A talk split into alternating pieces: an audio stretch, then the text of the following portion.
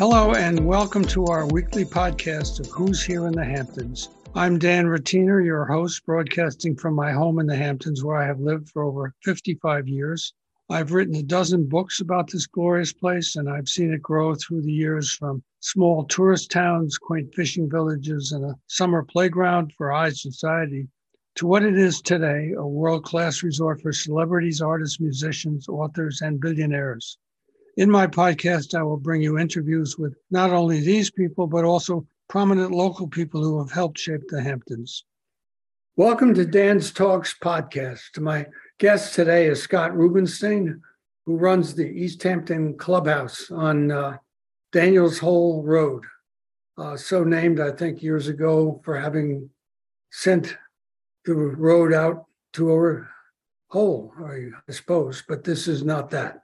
Anyway, uh, the clubhouse is down a long driveway, and uh, it is a, a, complex at this point, which uh, has grown into uh, uh, a whole group of different kinds of events and, and uh, organ, organized or, activities. You can have, you can eat there, you can go bowling, you can play video games, you can. There's all kinds of stuff going on there. Tennis courts, which started the whole thing years ago. What is the uh, play and where is it? And what tell us a little bit about that. Well, it's a reading. It's a, a play reading with Eddie Kassar. And if you know Edward Kassar, has done a lot of plays out here at Bay Street, Guildhall. I'm more familiar with Edward, who's my closest friend, having asked to do the reading than I am with the actual play that they're reading. But you know, we do a lot of different things at the clubhouse. We we have the plays, we have a lot of events there. We've had Amy Schumer there. We've had John Bon Jovi. We've had comedians, talk shows. So we're we're open to all different ideas, and we love to do things with local people. When is this reading taking place? I, I knew you were going to ask me that. I don't think they finalized the date yet. Oh, They're waiting to get approval um, for the license for the play, and then we'll have that date, and we will definitely let everyone know.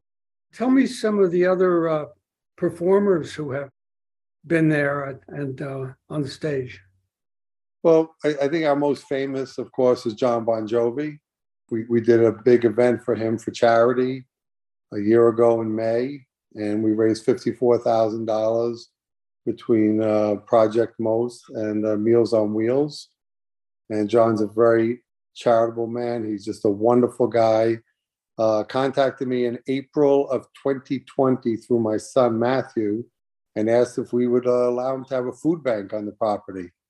And uh, we served over 100,000 meals. Uh, John puts up all the money, does everything with him and his wife Dorothy and uh, Dorothea, and, and, they take care of the whole thing. What are some of the other activities? Talk to me briefly about. I mentioned them myself, but elaborate a little bit on them. Um, and uh, then we'll go back to how it all came about. Well, we have indoor tennis, we have outdoor tennis, we have platform tennis, we have pickleball. Uh, that's all at the tennis facility. We have a swimming pool. At the clubhouse, we have 44 arcade games with 10 bowling lanes and a beautiful 18 hole uh, miniature golf course. We have about an acre of lawn where we have live entertainment in the summer. Uh, we have a nice stage inside where we have live entertainment. We have a couple hundred dining seats, 20 plus TVs uh, for watching all the sporting events. We play sound live. So there's really something for everybody. Some time of the day, there's something for everybody. Uh, what time do you open and what time do you close? So right now for the winter, we're going to open. We open just Thursday through Sunday. We open up at uh, three o'clock Thursday and Friday, and Saturday and Sunday we're open at 11. And how late do you go? Uh, till 11 o'clock. At night? Yes. Let's go back to the beginning. I, I remember your mom um, uh, starting the, I guess it was the tennis club there, and then they built a uh, an inflatable uh, over what for you know, or that or were you involved with that? Tell me the story of how it came. Well, my wife and I started the project. We always had my mother's vote of confidence, and she was always there to speak to.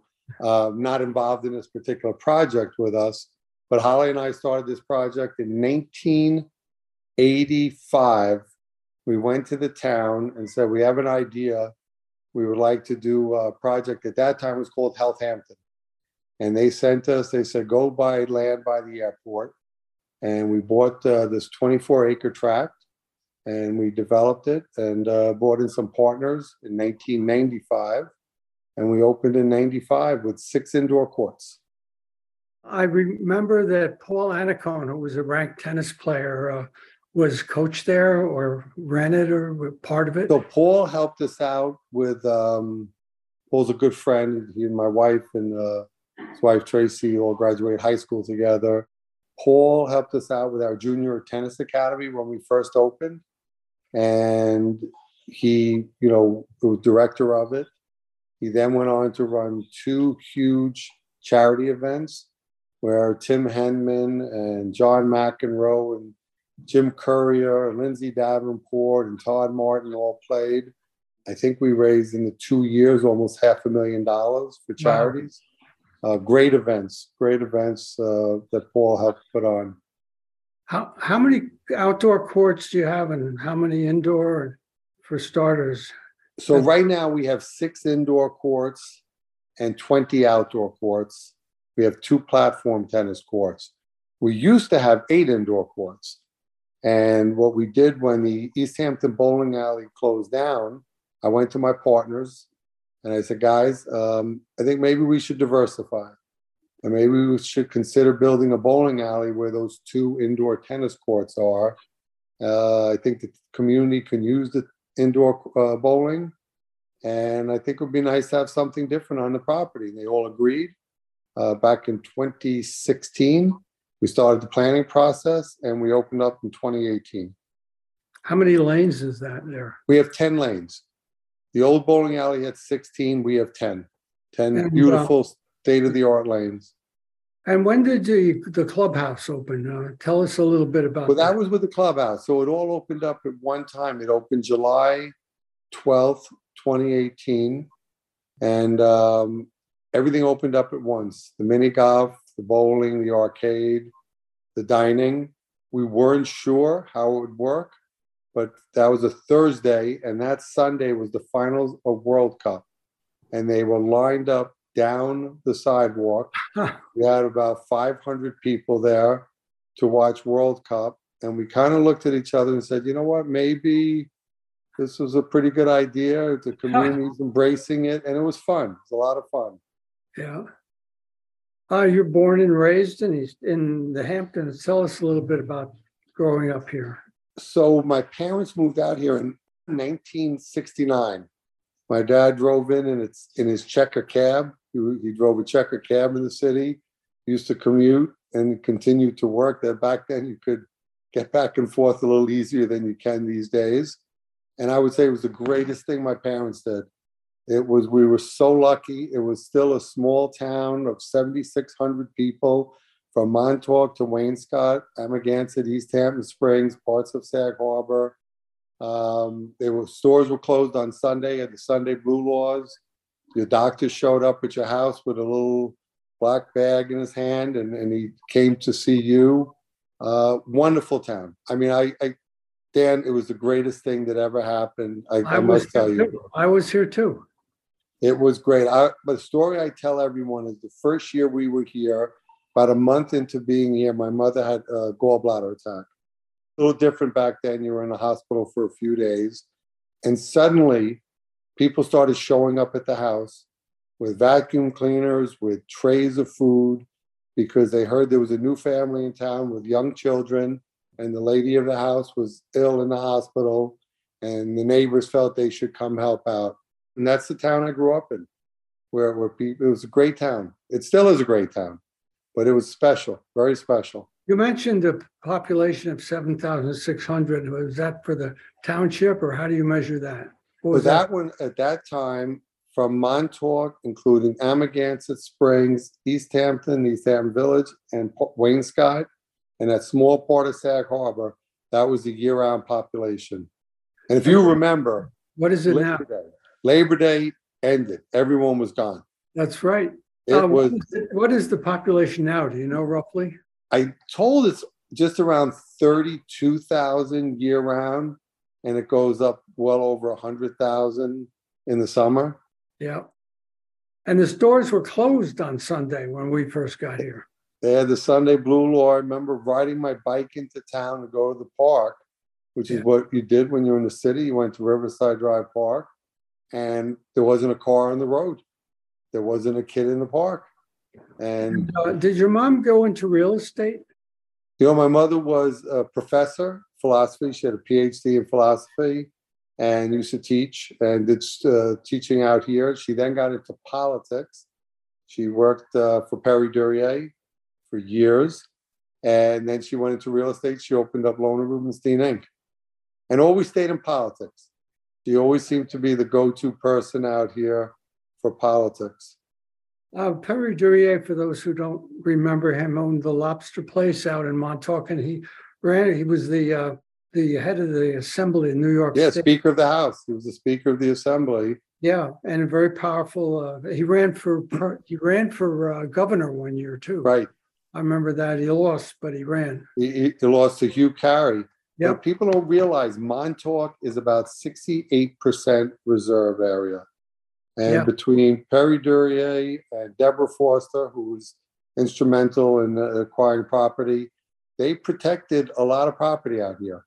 You know, when you say bring home the bacon, Perry Duryea took care of the East End and didn't forget where his home was. You went to East Hampton High School, and after after that, where did you did you continue? Went, went, went to East Hampton High School. I loved East Hampton High School. Went on to, didn't do very well in college. Did not follow my mother's footsteps, who has a PhD. Uh, I did a little bit at Queens College, then Suffolk Community, then Albany State, then Suffolk Community, then NYU. Then, you know what? I'm better off just working very hard this is just this is just not working for me and i ended up dropping out of college uh, my wife's family is local my wife's the grimes so her family's from montauk and uh, they've been here since the late 1800s What's the maiden name? uh, grimes Sure, and we know all all we know about with them. Yeah, Vinnie Grimes had a gas station out in Montauk, and yep uh, and and dan had one in uh, bridgehampton Yep. And Keith is uh, running a very successful, uh, huge business about doing docks and all kinds of large projects. keith, keith his, his son his son peter is Yeah. very successful went into business no they're a hardworking family Yes, they are. And and so are so are you at your place. I'm, I've been there, and it's a wonderful place, par- particularly for uh, kids and uh, people who like video play. The kids who like the video games, and there's something there for everybody. It's a sports Everybody. bar. Dan, the nicest part about the business when you're in there and you have live music or there's a Giants game or the Super Bowl and you look around, nobody cares who anybody is. Nobody cares how famous you are or, or aren't. You are someone who just wants to, in the middle of the winter, watch a good ball game. And if you're a Giant fan and your team scores, you high five the guy next to you. I, I tell everybody all the baloney is left out in the parking lot. Nobody cares what car you drove in. You're just a bunch of guys and gals enjoying the day on a winter day. And that probably gives my wife and I the most pleasure out of the place is just seeing everybody uh, get together in Well, one building. In one a lot- building. A lot of buildings there. Other than the indoor courts, how many square feet is the uh, main facility? So the uh, clubhouse is about 16,000 square feet of indoor space. And then we have an acre of lawn. And then we have an, uh, an 18 hole miniature golf course with Yeah. night lights that's on over half an acre. Do you have any uh, plans that you can tell me about for the future, or just what's You know, I, I think like everybody else, we're, we're, we're we're talking about pickleball. Yeah, You know, that's that's the conversation out there. There's a new game called Padel. What's that? Um, And that's uh, started over in Europe, very popular. Just coming to the States already, very popular here. what is it? How do you play it? It, it's it's an indoor. It's it's not indoors. It's like tennis, table tennis, racquetball. There are glass, fiberglass walls. Uh-huh. It's smaller than a tennis court, and it's very popular. But pickleball is very popular. Yeah. And uh, There's, there's a lot of uh, stuff going on about the noise it makes. that is the only problem. You're 100% right. They've got to come up. That wiffle ball is very noisy. Exactly. Yeah. Well, it's been, it's a pleasure talking to you about the uh, old days and also about the clubhouse and all that you've done.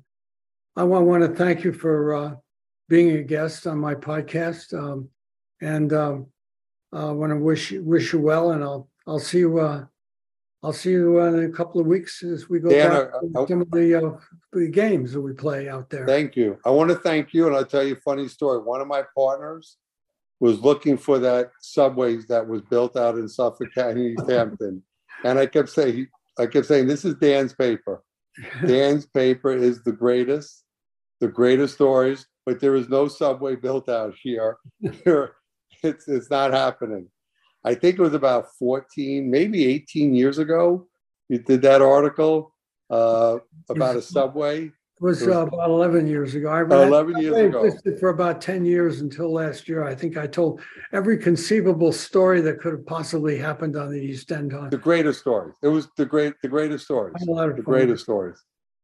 So thanks very much. I think we're about out of time. Um, and uh, I'll be coming down there to watch some of the football uh, as the time goes by. And uh, thanks very much and, and uh, have a nice rest of your day. Dan, you too. Thank you very much. I appreciate it. It's a pleasure and an honor to speak to you after all these years. Have to sit down like this. okay, bye bye. Okay, bye bye.